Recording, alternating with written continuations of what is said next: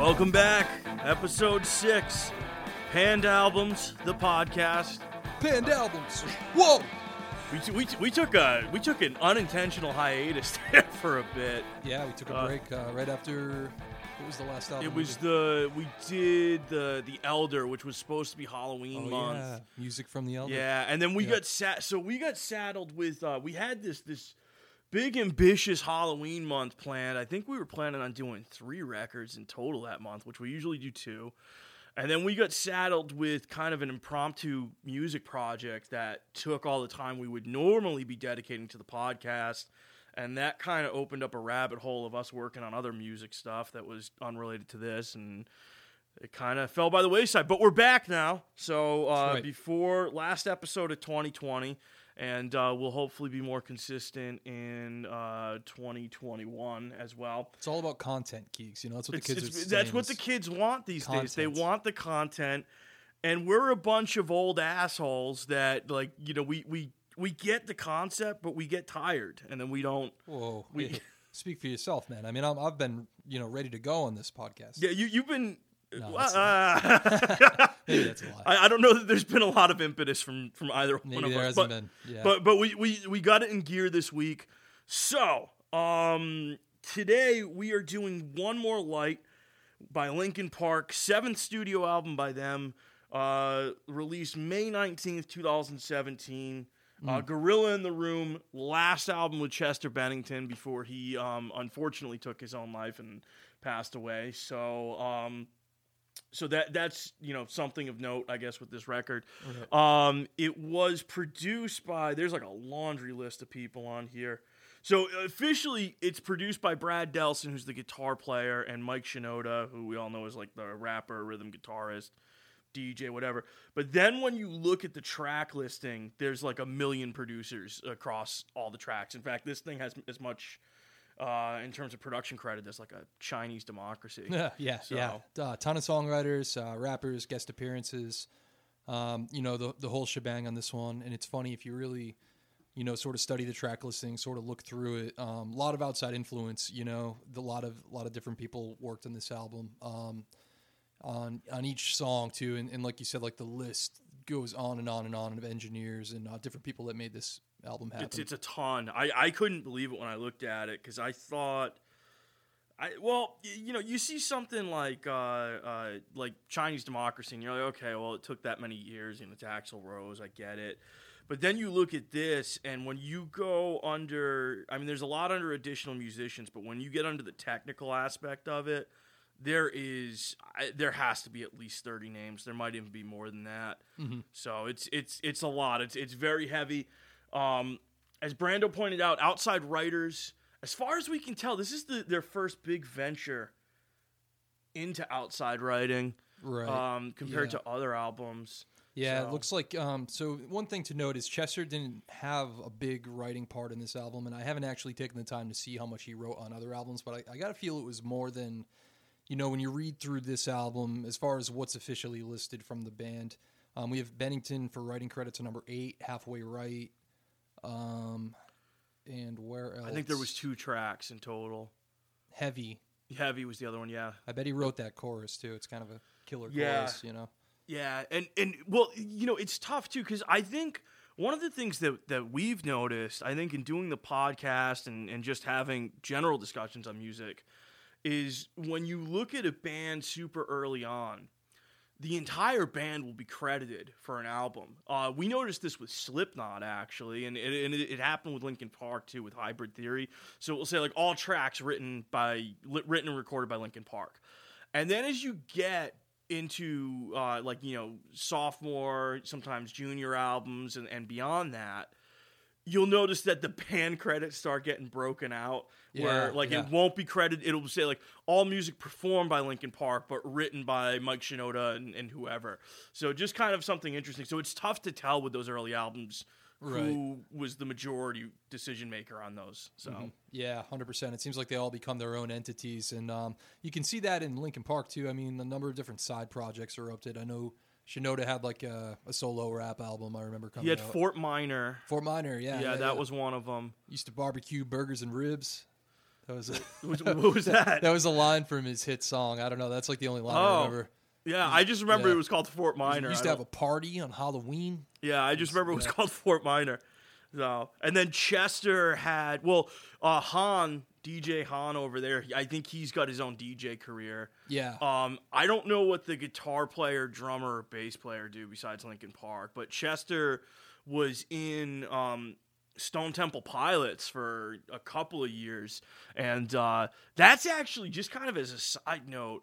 Like, um, on paper, it looks insane, but if you actually, they released uh, an E P, I forget what it's called, the lead sing, the lead single, though, is called Out of Time, and it's a phenomenal track. Oh, yeah. It actually sounds like a like an S T P track, and his vocals fit really well. If you can find live footage from that era, mm-hmm. he did a great job. He ended up leaving S T P because... Um, He just Linkin Park, I guess, has had too much in terms of touring commitments, and he didn't oh, feel like yeah, he could manage yeah. the time. So, um, so that was that. That was before Scott Weiland died. Basically, they had another falling out with Scott Weiland, and then he was touring on his own. Yeah. Um, yep. And then Chester came in, and he helped them kind of resurrect S T P, if you will. Yeah. So, um, so some of the side projects there. Um, the album's interesting in that it's it's a.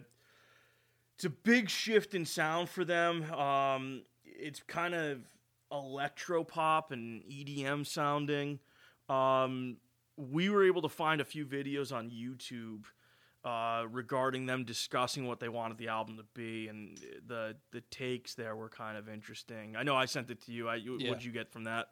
Yeah, yeah, it's, it is interesting. I mean, it seemed like they wanted to almost like... Uh, attack the music industry from all angles. They wanted to like really put this um this comprehensive collaborative album out, in which, you know, it's like genre bending and it's almost just its own thing. And Linkin Park had earned the right to do an album like that because they've sold so many records, you know, over uh, like one hundred million records as a band, one of the best selling artists of the century. So um it's pretty crazy the success that they've accumulated, but at the same time, you got to be careful. Um, I think when you put out an album like this, even when you put out an album like uh, uh, the album right before this one that was in twenty seventeen, do you remember? Was that? was that a thought? No, no, it was The Hunting Party, I think. Yeah. No, so this one's twenty seventeen. I think the other oh, one was that's right. uh, twenty fifteen. I think that was The Hunting Party. That one was actually kind of a return to form for them. I never right. listened to the whole record, but from what I heard, there was another one called A Thousand Suns, and that's when they really started to play around with the sound a lot. Um, you know, so I think that might be the one you're thinking of as A Thousand Suns. Yeah, I think that I think that is it. But I don't know. I mean, it seems like they departed from the rap rock thing a long time ago. It almost seems like they have a few lives. Like when they came out with Hybrid Theory, that just burst out on the scene as this fresh new like blend of heavier rock with rap and um. You know, they, like, remixed that album right away, it, it almost seems like. And then they did Meteora. That yep. was similar and huge commercial success. I mean, we, we saw so many hits from those two albums, like Crawling, One Step mm-hmm. Closer, um, you know. Faint, you know, Numb. Yeah. Uh, I mean, oh, yeah. It, it goes on and on, but, like. Points of Authority was on there, too. Yeah. Yeah.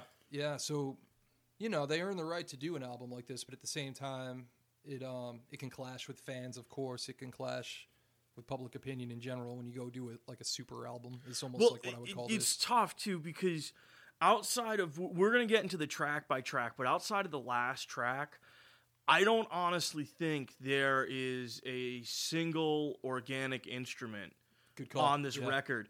And it's being presented as something that is, is being, um, that, that, that was created as a collective, as a band. And I, I'm not entirely sure that it was, like, unless the drummer was programming all his drums, which I don't think he was. The the drums don't sound like they were live in any capacity. They sound yeah. very programmed to me. The interesting thing about that and about, like, drummers almost, not quite in general, but nowadays it almost seems like you're almost, like, hiring the drummer's mind. Like, for the really great drummers, when there are these bands almost like Bring Me the Horizon or other rock bands that have completely almost gone digital with their drum sound, it's almost like mm. you want that drummer to at least be creating the beats and the fills, but I yeah. agree. I don't even think that influence is really heard here, and I don't know if that voice no. would trump the producers or the engineers or just the the amount of people that sort of built this album, kind of slapped the Linkin Park label on the end of it, and sort of yeah. used, you know, Bennington and Shinoda. Well, it's, it's well, it's interesting because the um, on my last listen through, I've probably gotten five or six listens, but I was really um, cognizant of the fact that I said, like, hey, let me find out. Well, not let me find out, but let me listen to see if I can hear organic instruments there. And I, while there are things that, that might have the sound of a guitar, and they're very few and far between, there's nothing on there that actually sounds like an actual guitar to me. It, it all sounds like it was done through a keyboard or something. Yeah. Same thing with bass. There's a lot of um, glitchy sounds in here. Uh, chipmunk voices. Beep boops. The chipmunk voices, they do a they ton. They bust out the auto-tune chipmunk. Uh, well, yep. You want to go into the song listing? We might. Yeah, yeah. We might as well just kind of so. jump into it because... Yeah. I, I think there's uh you know there's something to be said there. Uh, we will not forget to do the cover this time either, because oh, that's we, yeah we're hit or miss on that. I we, think we usually cover it. We, we have to cover the cover. Yeah.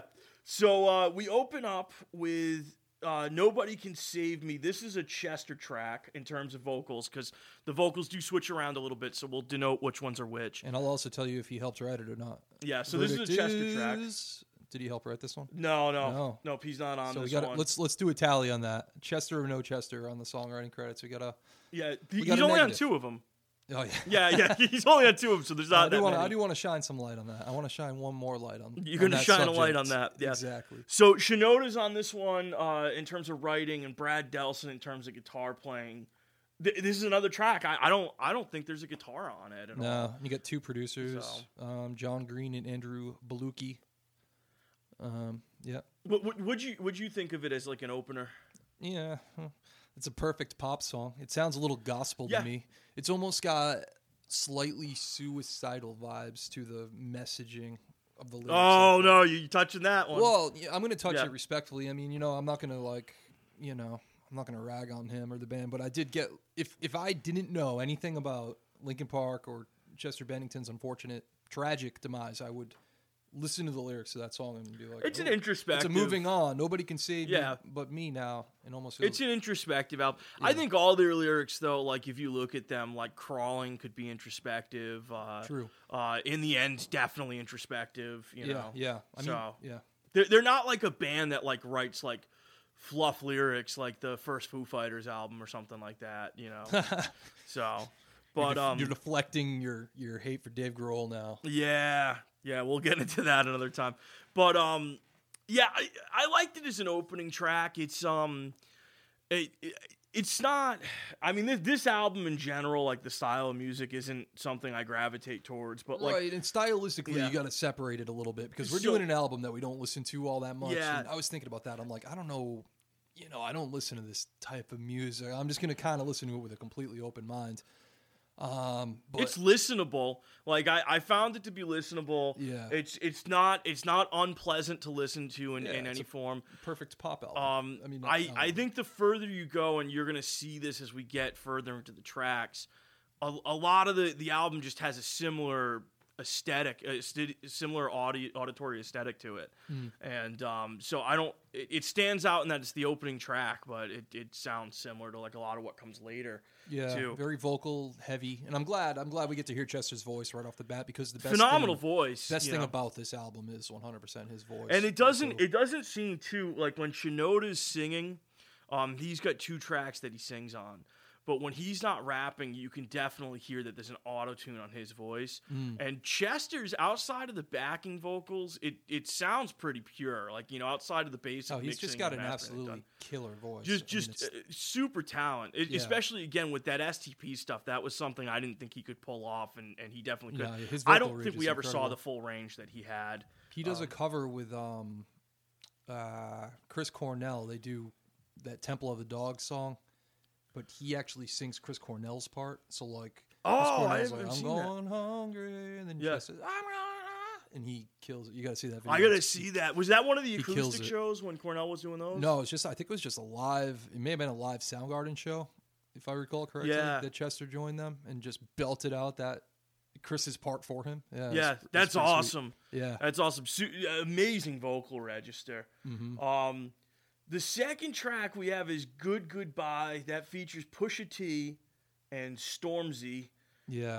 Um, I don't know who the heck those two are. But I don't know. Dude, I'm not rap, I'm not up on the hip-hop scene. The rap parts of this song suck, in my estimation. It's like typical British like, rapper. Dude, it's... like all British rappers, like the ones that try to ham up the British accent, they all sound the same to me. Yeah, I don't, but... you know, I mean, I respect rap, I respect the, I respect it, but I just don't like. So I think it might be Mike Shinoda that starts rapping at the beginning of the he song. He raps in it, and then later on, I think he's the uh... one that calls you an idiot. He says, "I've been doing this so long, you idiot."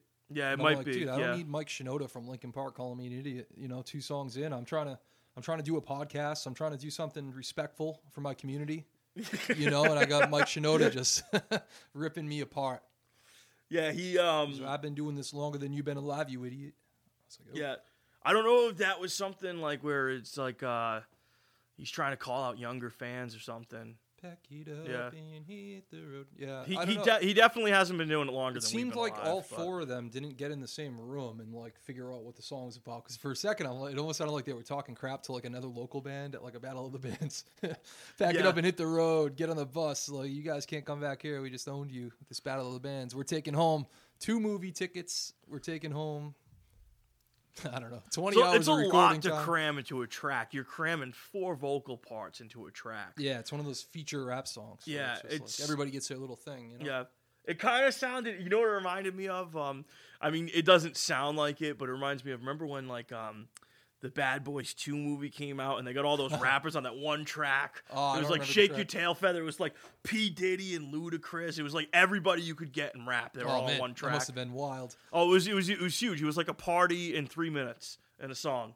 But uh, but yeah, it, it kind of reminded me of that in terms of like whenever you go for those things, uh, it, it's just like you have a ton of bounds, especially when you're looking at the standard rock format or even pop format of a song where you have, you know, verse, chorus, verse, bridge, you know, it, like it, it's a lot to throw in there at once, but yeah, didn't do a ton for me.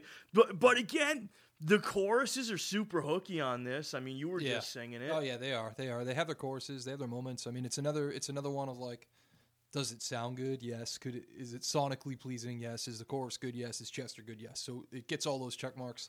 Um, we got thumbs down for the second time. No Chester Bennington writing credits on this one.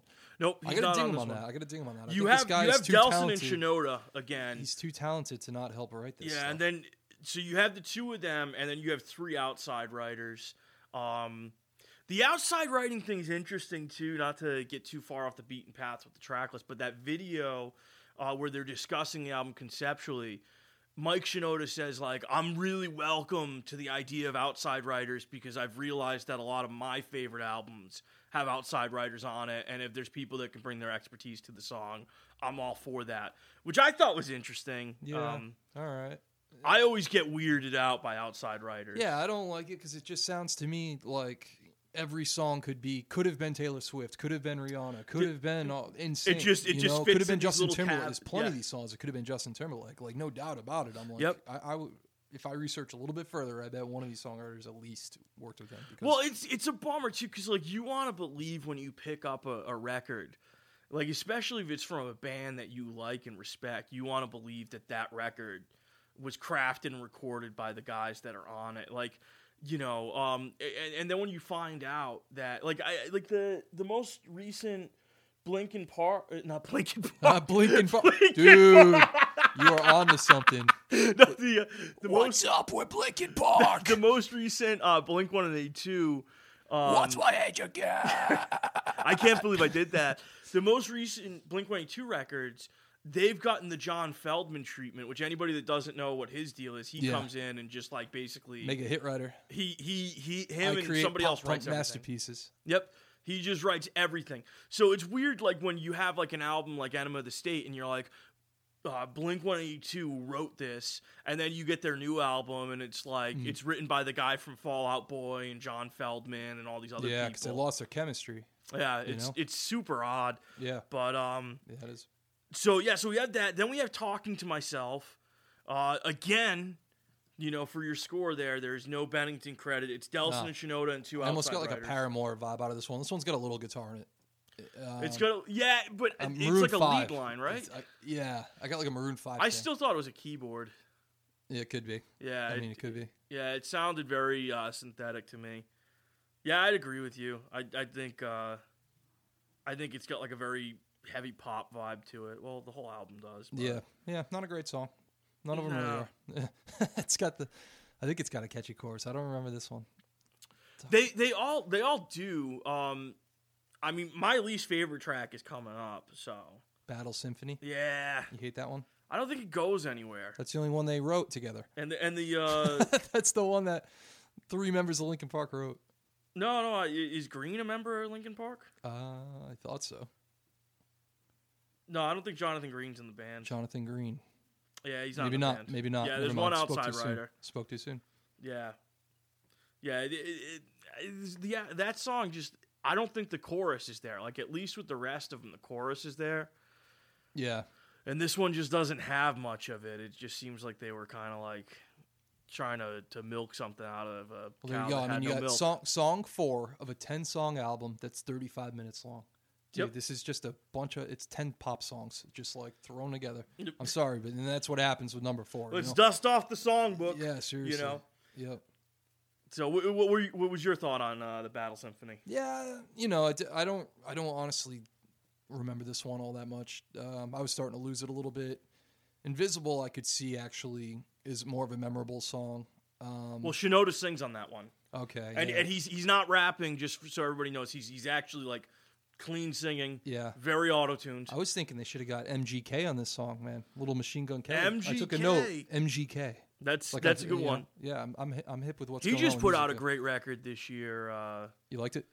Yeah, it's like, it's like Blink one eighty-two. Did you see the video of him dancing on the, the table it. for the executives? No. It's funny. He's like playing them his new song, and he's like he jumps on the table and starts dancing and doing like windmills and like weird shit like that, and all the executives are like, "Oh, it's it's M G K." Being crazy, being he, crazy. He claims he's done with rap music because Eminem ruined it for him. That's that's what he claims now. But that's funny. We'll see. But uh, yeah, it's it's interesting. It, I I was really intrigued by Shinoda singing because, I mean, maybe he's sung before, but I haven't noticed. I'm just so used to like the rhythmic rap attack with him, and yeah. he does that thing really, really well. Mm-hmm. Um, like remember that track "Bleed It Out"? It's like a party in a song right there. Yeah. It's like you, you could you could imagine like a basement party, everybody jumping up and down. Yeah, that's that true. That track, yeah. Actually, I think that's what the music video was. Well, you used to have parties. That one song. Do you know that Fort Minor song where he talks about his, his house parties and the barbecues? Yeah, we used to barbecue burgers and ribs. I, I, I don't remember that party song. And Halloween. I only I only know about it because you you mentioned it. Oh, I'm earlier. trying to remember how the yeah. chorus went. It had a pop chorus. Yeah, it will come to me. Yeah, he's he loves he loves those pop choruses there. Yeah, yeah, he does. And then we get into your first Bennington credit of the album, Heavy, which it's got. Um, he he. This has got a ton of writers. There's five writers on it. They blend his voice with that girl's voice at one point. It's really weird and creepy. Yeah, it's it's kind of bizarre. She sucks. Do you follow her? I don't even know. No, I don't even know who she is. But it's just like.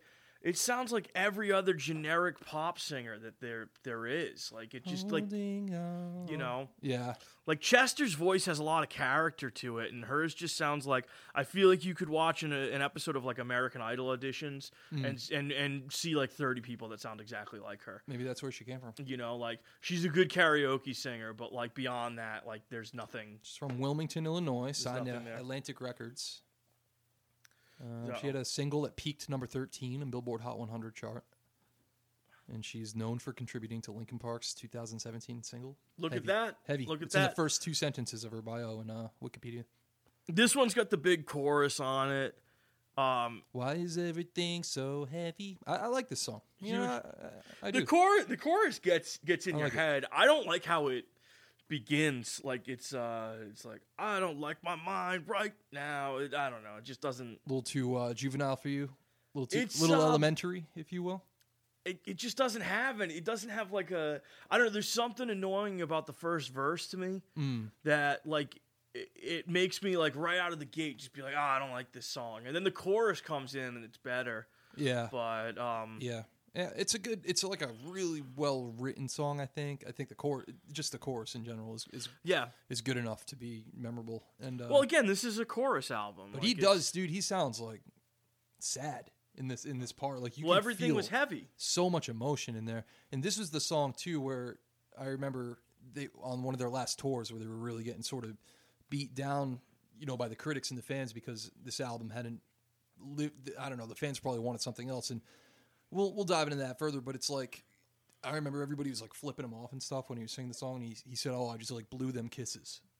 Like, yeah, know, like, that must be hard, man. You're right. That's like a real heartfelt, you know, song, and your fans aren't into it. Well, I, I think it's tough for any artist to like put the amount of time that they probably put into these albums, and then like, you know, have people like shit all over them and yeah, stuff. Yeah, well, it's a dangerous game too. You know? It's like you're you're playing with fire. You know, you want to put out this amazing pop album and get a million songwriters. It's like, well, there were people that bought all of those other albums you put out that really wanted you to keep sounding yeah. like that. And I think the weird twinge of like a real organic rock band or rap rock band or pop band or anything that doesn't have the outside songwriters is you get that slight bit of character that is like unmistakable to that band. And Linkin Park obviously had that with their first couple albums, but you don't get that with this album. You would never know this is Linkin Park. It could be a Chester solo album or Chester. Yeah, the, the only the only Shinoda, identifiable elements are the voices. Yeah, you know, you know, dude, if I mean, Shinoda's produced, he's got production credits on every single song. He's got writing credits on every single song. So, like, he is, like, the mastermind behind it. But, I mean, how many points of this album would you need Mike Shinoda? You really wouldn't. You could get another rapper to just rap. In, in my yeah. estimation, you know, and maybe that's well, just he, my he lack of... Well, he only raps like, on, I think, like, one or two tracks, and then he's got the singing on yeah, the other one. It's subjective, but I just yeah. don't... I can't pick Mike Shinoda's voice out of a lineup to save my life, you know? I can when he's rapping. Can you? Yeah, w- yeah when he's rapping, I definitely... It's definitely recognizable, because he's got, like, um... he's got a very uh, specific cadence that he does, and he does it mm. co- continuously. It's very super, super rhythmic, and um, and his voice, I think, when he's rapping is pretty recognizable. When he's singing, uh, like maybe he could catch me off guard sometimes, but you know, yeah, yeah, when he's rapping, I definitely could recognize it. Well, he's he's the only writer on "Sorry for Now," the next song. In yeah, he, he, he he must sing that, that chorus too. too. Okay. Yeah, he sings his that one. His voice is okay on that. It's pretty good. It's middle of the road. It's not like... Yeah, it's, you know? Well, it's always interesting, like, when you have a guy that normally doesn't sing and you get to hear him sing. Yeah, so, that song's okay. I mean, it's like, uh, I don't know. They let the guy sing, all right. Yeah, oh, I'm sorry for now. I guess it's... It, well, it, it, the, the songs have staying power because, yeah, like, we're, perfect, we're obviously remembering all the choruses to them. There but, you go, yeah. I mean, if the perfect yeah. pop album does it for you, then, like, this might be in the rotation. Like, yeah. that song is another one of them. It's just, like, it sounds good. Yeah, I think if you're a pop fan, like, there's definitely something here for you. Mm. But yeah, it, it, I thought it was an interesting song because he was singing, but it's it's again, like, it sounds like so much of what came before it on the album. Like, none of the songs, like, outside of the choruses, like, they don't stand out a ton. The instrumentation's, like, almost all the same. It's all just basically, like, textures mm. in the background, like what, what you said with the random chipmunk voices that come in. If you're going to bring that random chipmunk in, like... Yeah. How does that become a thing? I know it's a big E D M thing. But My, it's like... um, yeah, I'm trying to think of the first time I ever heard it. T-Pain a little bit, mess with it. I've I've heard it in a bunch of things. It's like one song I like with it. You ever heard um? There's that Tupac song. Um, why am I trying to live? No, I don't remember that one. It was like a song after he died, but it had a chipmunk voice. Oh, it's one of the posthumous ones, yeah. Songs. Yeah, yeah. Yeah. But anywho, um, yeah, the, the the auto-tune chipmunk voice, it's here. It's on the Linkin Park album. Come and get it. Yeah, Come I remember, like, Skrillex did a lot of it and stuff. It was a big E D M thing. Yeah. Um, then we have Halfway Right. I I I actually think this is... This is one of my standouts of the record, oh. mainly because it's got the big... Nah, nah, nah, chanty part at the end, and it yeah, kind of... I was going to say this is probably one of my least favorite on the album. Here we are. Yeah, I didn't like the... I don't like the lyrics about him hanging out with the dead-end kids, getting high, and then driving his car. I just think it's kind of stupid. Yeah, it's it's um it's definitely... Uh, like, the first half of the song, I think, is, is, like, the weakest part of it, and, like, if it wasn't for how they tie it together in the end, they, they could have lost me on it. But I think the way it, it kind of reaches the finish line is, is strong, at least for me, in my opinion. But, yeah, yeah. But, yeah. That, that, it does have the na-na thing. Interesting is, one there. Um, are we keeping track of our writing credits there? Halfway Right is the second song that Bennington, that Chester had a writing credit on. Oh, yeah. I hope he didn't write those lyrics at the beginning. Uh, presumably he did. But I mean, but there's a lot of people on this. There's uh, Baluki. He's back. There's Baluki. Alexander Spit. I don't know him. Alex Spit. Um, Ross Golan. Oh no, that's one of the producers. Yeah, Ross Golan. So you got uh, Delson and Shinoda, Bennington, and then Ross Golan. So see what else uh, Ross Golan wrote. It's so crazy that Wipe like, Your you Eyes need, like, by Maroon five. That you need four writers to do a track that, like, with a keyboard and vocals. Yeah, it's, it's nuts. Crazy. You wrote a song for the Madden Brothers from uh, Good Charlotte. I'm looking for some songs I know. I don't know too many of these, but I know the bands. Shame by Keith Urban. You know that one? I know Keith Urban. I don't know that song. How about uh, If I Could Fly by One Direction? Do you know that one? I do not know that one, no. I'm going to hit you with one more. I'm going to find one you know. Barbies by Pink, two thousand seventeen. Yeah, I have no idea what that is. Really? Shit, man. Well, yeah. we don't we don't know anything written by Ross Golan, but he's made a lot of money writing songs. Little uh, Ross Golan sidetrack. Ross Golan. Then we have the title track, One More Light. Um, what yeah. were your thoughts on this one? Well, sad song. It's a sad song. I you think know, it's the standout track of the album. It's all Chester. How did how did Shinoda and this guy Francis White get together and just write this like beautiful song for Chester to sing? It's like little ominous. I don't know. It's a little ominous to me. I don't know. It, it, it's one of those things too that, like, again, because the early albums are credited to the entire band, we don't know how much work Chester did on them outside of the recording pieces. Mm. So, um, so it could have always been this way. We don't know, um, because you don't start seeing the credits get broken out until the ra- later albums. So, yeah. Um, but One More Light, I think, is a standout one. I actually really like this track. It's probably the only track from the album that I think I would listen to again. Mm. Like, I think if I was making like a Linkin Park yeah, mix or something, dude, I would throw that one on song. there. It's a beautiful song. I will, I'll give this song yeah. two thumbs up. It's really, really well done. Um, I haven't. There is a live version, I believe, because they released a live record from um, the Europe tour. The the touring for this was really odd. They toured. Um, They toured Europe, and they did, I think it was all festivals.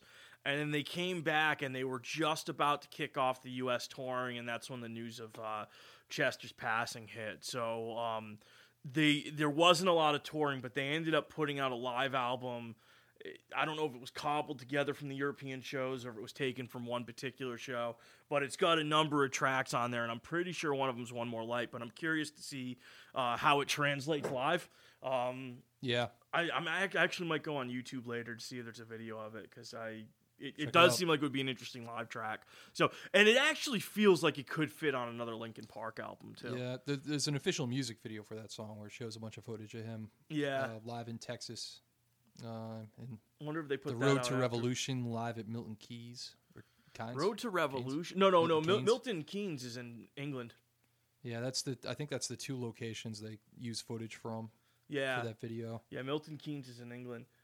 Um, then we have the last track, Sharp Edges, which this is the only track I think there's an actual guitar on. Yeah, this song sucks. What what is this song? Dude, it's one of those like, like world a, songs. It's like an like, indie folk song yeah, or something. Exactly. What's that? It's like I just want to grab start like playing a I don't know, like a tin whistle or something. I want to start clapping spoons and like Weird. singing. Oh, oh, oh, it's like a big chanty. They, they were like, "How can we make like an arena coffee rock song yeah. and then put a clap track on it?" Yeah, that song sucks. Yeah, I why, I, I why would they make that? Why would they even put that song in the album? I it's have like, no, well, even at the end, why wouldn't you end with One More Light? Yeah, and it's like just this like last radio grab. The whole album kind of feels like a radio grab. Like yeah. every song just feels like maybe we can get on this station with this one and maybe next this one. It's just like.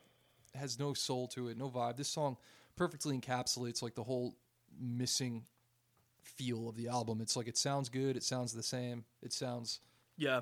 You know, it's just like every song just feels like it's trying to be a radio single. Every song is about three and a half minutes.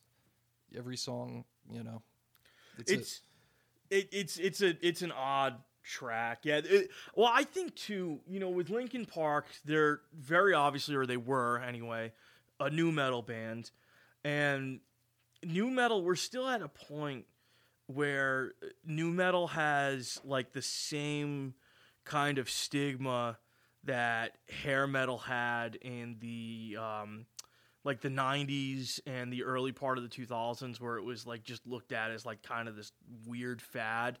And like, I don't think it's come around yet where it's like retroactively cool. You yeah. know, it's still something that's like memed and stuff. Well, it's and weird. It's like, what are these bands supposed to do? You know, it's so strange. That, that's the thing. It's you know, so and crazy. You can, it's unlike any other yep. like type of musical progression, because like, what do grunge bands do? Oh, they could just get a little bit heavier. Or they could get a little softer. Look at like Pearl Jam. You could, but they're still a rock band.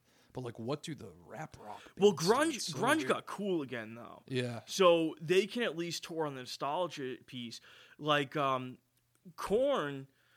Korn just Korn, kept doing it, dude. They Korn just still stays through. Korn. I give yeah. them credit. They did that they album that had through. E D M influences, but it's still a Korn record. It doesn't yeah. sound like one hundred percent. It's not. They didn't ditch their formula nope. at all.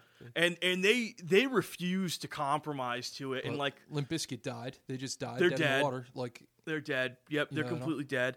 And then a lot of the other bands just fell by the wayside too. I mean, and, yeah. you know. And you you think about, if we talk about Linkin Park a little bit, we didn't really talk about their like history too much and sort of how they blew up. So Um, yeah, we'll we'll play it that way a little bit. Kind of dive into the, the background of Linkin Park and how they how they started off. It was a band called uh, Zero, right? They were based out of California. Yep. And um, they didn't have a singer, or their singer quit to go be. No, they a had a band, singer. I think they had a singer. Yeah, and then Delson Mark was Wake, Mark Wakefield, I think, went yeah. to a band called like Tasty Snacks, which was a Christian ska band. Yeah, and and, and Brad Delson, who's the guitar player, he's the one that's always got earphones on, or ear, the earphones you know, ear guy, blockers. Yeah, yeah he yeah. he um he kind of looks like Little Dicky, or Little Dicky looks like him. But he was working. He had like an internship with an A and R guy, and he showed him some demos. Yeah, Jeff Blue. So I was reading yeah. up on Jeff Blue. Actually, super interesting. How much? So this guy stuck with this band Zero. That was most of Linkin Park minus Chester for a long time, if I have it right, I think. And then he. Or or he was the one that suggested Chester, and Chester was in another band called Gray Days. Yeah, I think, Chester was in Arizona. Another band, and it sounds like his name had been, you know, bouncing around yeah, the, he like the recording or industry. Something to yeah. replace them. But um, Jeff Blue could not get Linkin Park signed for the longest time, and at the time they were called Zero, and he was trying. They did over forty-four showcases trying to get Linkin Park sold, and it's at a time that rap rock was thriving, and honestly, they were sitting there as almost like what will be the best rap rock band of all time, really. The highest grossing, most mm-hmm. adaptable, most, you know, household name status, most albums sold out of any of those yeah. bands. And, um, but yeah, so this guy could not get them signed even after he recruited Chester. Um, he brought them on to Warner Brothers because he ended up becoming the vice president of Warner Brothers. And then he was like, you guys are coming with me on the artist developmental level of the label. Yep. And um, then they were going to change the name to Hybrid or Hybrid Theory. But yeah. The, the, uh, it was going to be Hybrid Theory, but the label thought it sounded too much like another band called Hybrid. So mm-hmm. they went with Hybrid Theory uh, for a short time. That ended up being the album name. Um, Linkin Park, though, named after Linkin Park in Santa Monica, California. Later mm-hmm. changed its name, so it's not even called that. But they had the, the cool spelling, like the Korn spelling. Yeah, yep. Right. And that made they, them kind of original and stuff. Supposedly yeah. they did that so they could get Linkin Park dot com. Yeah. Yeah. Yeah, well, I, I remember, too, like, when you looked at the labels back in the day, um, a lot of the new metal bands were on, I, Korn was on Epic. Yeah, Interscope and, Records is huge. Yeah, Interscope was big. So the, and then Runner. You had Roadrunner and Road stuff. Roadrunner was good. And Slipknot. then and then when you saw somebody, like, I remember when I first got the, the first Linkin Park album in, in two thousand, I think it was two thousand came out. And I saw that it came out on Warner Brothers. It was definitely kind of odd because that wasn't a label that was putting out new metal records at that point in time. Yeah. But I remember I saw the poster at uh, Borders. Yeah. And I was Borders, for any, any younger listeners, was like a big uh, music store. It was like albums and books, and uh, there was a cafe in there. Actually pretty cool. Most of them have closed. I wish we'd go back to places like that. Yeah. But, but anyway, um, but they had a poster up, and I remember when that came out, I was like, ah, I'm like, you're not supposed to have a poster up on the wall of yeah. Borders if you're going to be a heavy band. And I remember my dad was like, oh, Linkin Park, you see them? And I'm like, yeah. You know, so it was, they were like built to be mega huge right away. There was a mainstream know? element to them right from the beginning. Cause yeah. I, I remember even when they came out, like I, I liked, uh, One Step Closer. Cause that was the first single that I remember anyway. I'm pretty yeah. sure it was the first single, yeah. but, um, for some reason, like there were a lot of people that were gravitating to it that weren't into like um like that weren't into Korn, that yeah. weren't into Limp Bizkit, and I was like, ah, I, I don't know if uh, if this is for me. Mm. And then um I can't remember if I bought the album or if it was gifted to me. I got it one way or another um shortly after it came out, and um you listen to that first record front to back. It's it's it's really a phenomenal piece of work.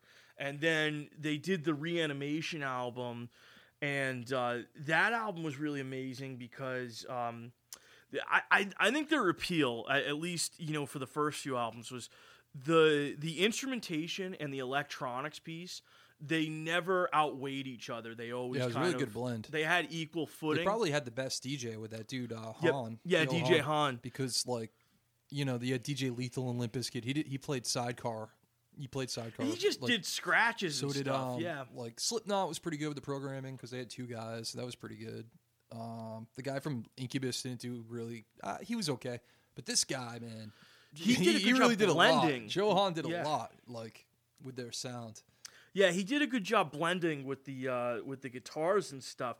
You know, so instead of just adding like little superficial scratches and stuff to, to, to whatnot, he would actually add things that would complement the guitars, and um, it was pretty cool. But yeah. w- the thing that struck me was like when they did the Reanimation album, it was like we wanted to go even more into the electronic side of it, but we knew we couldn't do it on the regular record, so we did this Reanimation thing. And that thing was a huge hit. They put out Points of Authority, still one of the coolest music videos I've ever seen. Oh, yeah. Um, What's, what's so cool about it? Uh, oh, it's it's like a C G I movie of like these like uh, super soldiers like battling and stuff. Ah, but so it just um it looks really cool. Like it's Transformers sort of thing. Uh, kinda yeah. It's it's got that kind of vibe to it. But it was um, it's just got a really really cool look to it. It was all over M T V when it came out. So, oh, nice. But um. And not only that, they grabbed people like Jonathan Davis was on that album. They had Aaron Lewis come in from Stained, and um. To me, this record, One More Light, I feel like they could have carved out a more um, true-sounding Linkin Park record out of it, and then they could have done the album that we got as One More Light as like a Reanimation-style record of like, you know, here's One More Light put through like an E D M lens, and I think that would have satisfied all parties. The reason why they didn't do that, we don't know. I'm guessing it's because they wanted to make a giant musical statement. But yeah, yeah, it's, you know, I don't know. I mean, it's like I, I um reached out to some people that I knew that liked Linkin Park to kind of get their perspective on it. Mm-hmm. And there were there were some musicians that I played with probably like seven years ago, but they're a few years younger than me, so they kind of went through the whole like Linkin Park exploding thing as one of their first like rock bands. And I was like, oh, what did you guys think about One More Light? And they were like, what's that? And I was like, yeah. the most recent Linkin Park album, and they were like, oh. They're like, we got off the bus after, like, Meteora, and then somebody was like, oh, actually, the one after that was good, too. But nobody, it seems like they almost lived, like, two lives. Like, they had up until yep. um, Minutes to Midnight, but I don't even consider that, like, I, that Shadow of the Day song is on there. How can we consider that still, like, a heavy, like, how did you not lose fans with that? You well, know, well, that, that one, that album kind of had a double-edged sword. And, and this is why I brought up earlier the nu metal thing, because it's still not... It's it's still like it, it's still not cool. So I, I think to your point about the two lives thing, I think it's very accurate with them because I think they had their fans that came up to the nu metal thing. They hit a wall with nu metal. They moved on, mm-hmm. and then they got this new group of fans that were probably more pop oriented. Because the thing was, was Linkin Park was always they they always had mass appeal, so they were always on like right. pop stations. Even when they were putting out more nu metal stuff, like Crawling was definitely on top forty and, and things like that. But in any case, um, uh, where was I going? Oh, so Minutes to Midnight, the Shadow of the Day thing, if I remember correctly, I think that was on the Transformers soundtrack, or there was another song on there that was on the Transformers soundtrack, and then they had put out Bleed It Out as like a regular single, and Bleed It Out was very true to form for them. Um, in fact, I think that might have become their closer after that when they played live. I, I hadn't seen them live after that, but... I'm almost positive that it did. But, yeah, it, it, it. I think to your point, it is true that they, they did have two lives. And good for them. They were able to do that. Yeah, um, yeah. I still think I'm still a big proponent of, like, you can't forget what brought you to the table to begin with. Mm. And I think when you throw all that out, Um, you know, regardless of like whatever statement you're trying to make, I, I think you, you, you run a huge risk of, uh, you know, alienating people. Yeah. So, but maybe you don't care, you know, maybe on a cost analysis, I don't know, thing. Yeah. Yeah. Yeah, exactly. I mean, I think it definitely caught up to Chester. We don't need to speculate about, again, the unfortunate, you know, way that he, he took his own life. But, um, that was actually the day that Talking to Myself's music video came out was the day that he actually died. And uh, yeah. I do I do know, like, it's it's been talked about that this was weighing heavy on him, like the reception of this album. Um, oh, he freaked out about and it if online. You think, yeah, yeah, if you think about it, too, it's like, well, a ton of kids grew up listening to Linkin Park that you probably helped them through a lot of their demons with, like, your heavy music mm-hmm. as an escape, just like you probably looked up to, you know, a lot of heavy bands. And you're, when you were coming up, when you oh, when you were growing up, you, you listened to heavy bands, too. So hopefully he didn't feel like he deserted a lot of people with, you know, this pop album. And it's like, I want to know more about the background of the album in a way that, like, how into this was Chester, how into this was the whole band. Was it like just a decision way up by A and R reps? Like, this is what you guys do right now. It's going to make you X amount of dollars. You just sign here. You just show up at these studios on these days. Yeah. Cause I didn't think about it. When you have this many different songwriters, this many producers, it's not like you're waking up one day and you're seeing all of them. So how many people no. are working on your music? Like, hey, here's this song that's like ninety-five percent done. Mm-hmm. Is how I think it usually works, you know, with these these albums. Yeah, it's it's strange. I tried looking. I wanted to find studio footage because I was really curious about the instrumentation. And the best I could find was that pre-production meeting about what they wanted the album to be. And then uh, there was um, a video about them discussing the album after it had come out. And basically, like, what they were hoping the world received it as. And beyond that, I couldn't find much else on it. Um, it it's just really interesting. I, I don't I don't know what it is about it. I don't know if they were trying to recycle the fan base again. You know, thinking, like, hey, they're get like, our, our second group is getting older. Like, maybe it's time yeah. for relevancy's sake. Right. It's it's so tough to say because the problem is, is I don't think any band is going to admit to making a record to stay relevant. You know, they're always going to say, we did this for us, you know, regardless of yeah, what the actual um, yeah. factors might have been. But Chester was definitely pissed because he was on a bunch of shows. Um, like you said, he had uh, he had a bad attitude about it live. He went on Twitter and stuff. My my favorite thing was, was like, Corey Taylor told him to calm down, which, like, is like, Corey, nobody has, like, changed the direction of any project more than Corey Taylor has with yeah. Slipknot. You know, like, yeah. if you go listen to the first two Slipknot records and then what Corey's done since, it's it's mind-boggling. And he's just like, yeah, like, you know, you can't come at your fans like that. And I'm like, okay, Corey, you know, where he tells everybody, like, to, like, get over Iowa and to get over the self-titled, that, you know, it's not going to happen again. So, um... So that, that that's my take on it. Yep. But anyway, let's um let's kind of, you know, get to the to the, the, the, the piece de resistance, the meat and potatoes of this whole thing. And right? uh, what, in terms of uh, rating, what do you give this? And do you think this album is deserving of its reputation as a panned album? Um, I'm gonna give it a six point three. Only because it's perfectly written, it sounds perfect, it is, it's a perfect little package. It's like that, you know, girl that you're dating that wraps really nice presents, and you can't wrap presents at all, and her gifts always just look perfect. It's like a perfectly wrapped present under the tree, but, you know, that girl you're dating has, like, no originality, and whatever she wrapped wasn't a very good present, you know, and it's probably going to suck, but you look at the box, and it's, like, perfect. Not that I'm dating that, that girl. That's, that's not my life, but it could be yours. But anyway, um, six point three on that. And then, like, yeah, so it's just, like, it's all songwriters. I don't know if that's the Linkin Park thing. It's just, like, perfect albums, perfect band, perfect Little Ponies. Like, okay. But, yeah, six point three.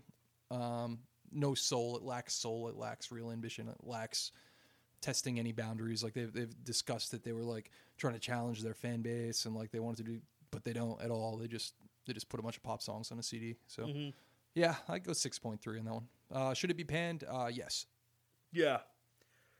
I, I I'm gonna I'm gonna follow suit in, in the I don't I don't like the decimal places usually unless they're yeah, half. It's so all right. We I'll, I'm know. gonna do I'm gonna do a six.